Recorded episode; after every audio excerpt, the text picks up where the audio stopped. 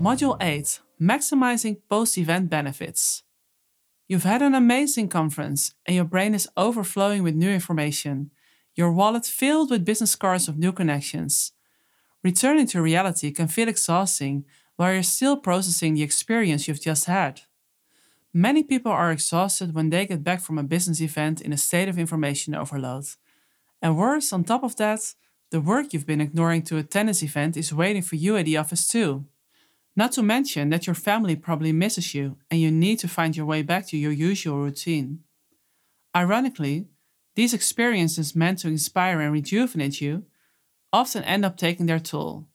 It's the price we pay for the opportunity, but there are ways to minimize the downsides and soften your landings as you return to regular life, and make sure the things you learn and connections you made stick. This last full module is full of tips to do just this, starting with in the next chapter the most important thing you should do as soon as you get home. See you there! 8.1 The first thing you need to do when you get home. We often joke about needing a vacation from our vacation after our travels, well, that's twice as true when it was a business trip. You've probably been missing your friends and family at home, and them missing you, or even just missing your alone time, if that's what you're used to. Whatever the case may be, before you worry about what's waiting for you back at work, or networking follow up, or anything else, try take a day or two to unwind and reconnect with your life as usual. Schedule a day off in advance if you need to. This will leave you feeling more recharged and ready to tackle the mountain of emails waiting in the office. But don't worry, in the next chapter, I have some tips for helping you minimize that stress too.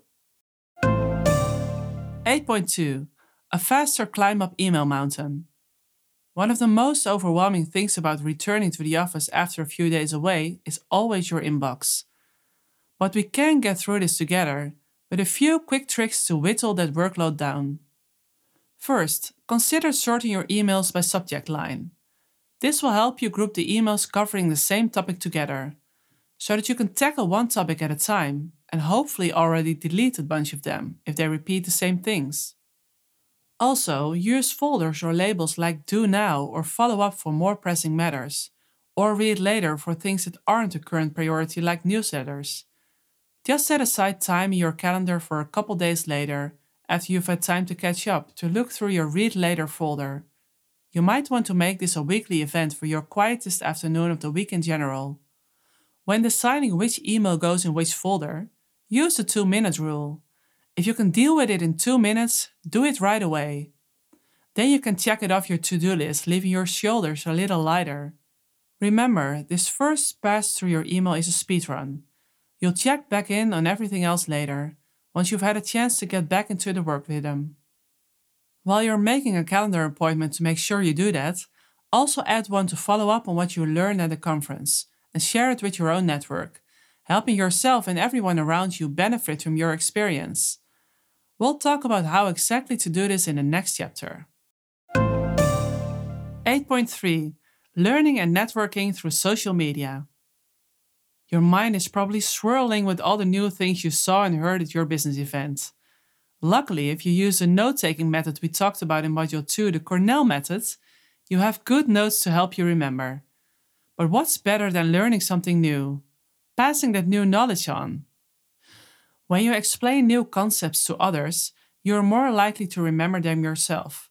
Not to mention that you're showing your value as a collaborator and thought leader both which make you someone people want to work with. This is where social media comes in handy. You can, for example, create a list post with the top 20 things you learned from attending this event.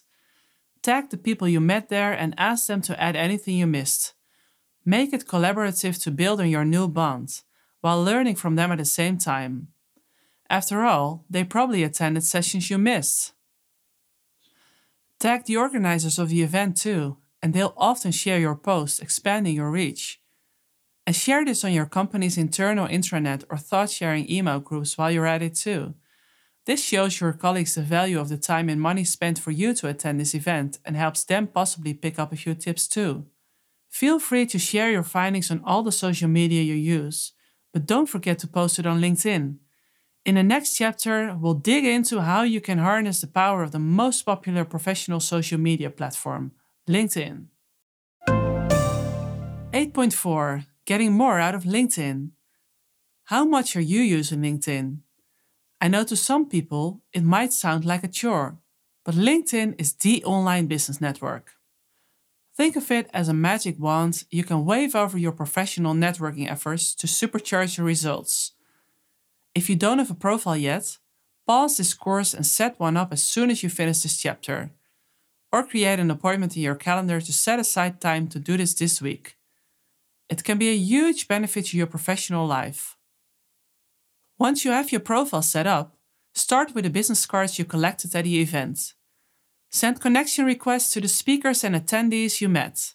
Keep in mind that, even more than a platform for getting your own work seen, social media is designed as a platform for continuing conversations. When sending a connection request, try to always send a short personal message with it feel free to connect with me as well. I'll add the link in the show notes. I'd be happy to e meet you. You've probably seen posts that made you say, Wow, that's super helpful, like the five tips that changed networking for me. And you find there's at least one tip in there that changes networking for you too. Well, you can be the one creating those posts. Here's how your prep begins during the event itself. You need notes that are just detailed enough without distracting you from listening. Listen to chapter 2.3 to learn about the Cornell method for taking notes if you haven't already. When you get home or in the office, type your key takeaways from those notes up. The highlights of the sessions, adding any insights they've given you, or examples from your own experience. You've just created the perfect post for LinkedIn. One extra tip events often have a special hashtag.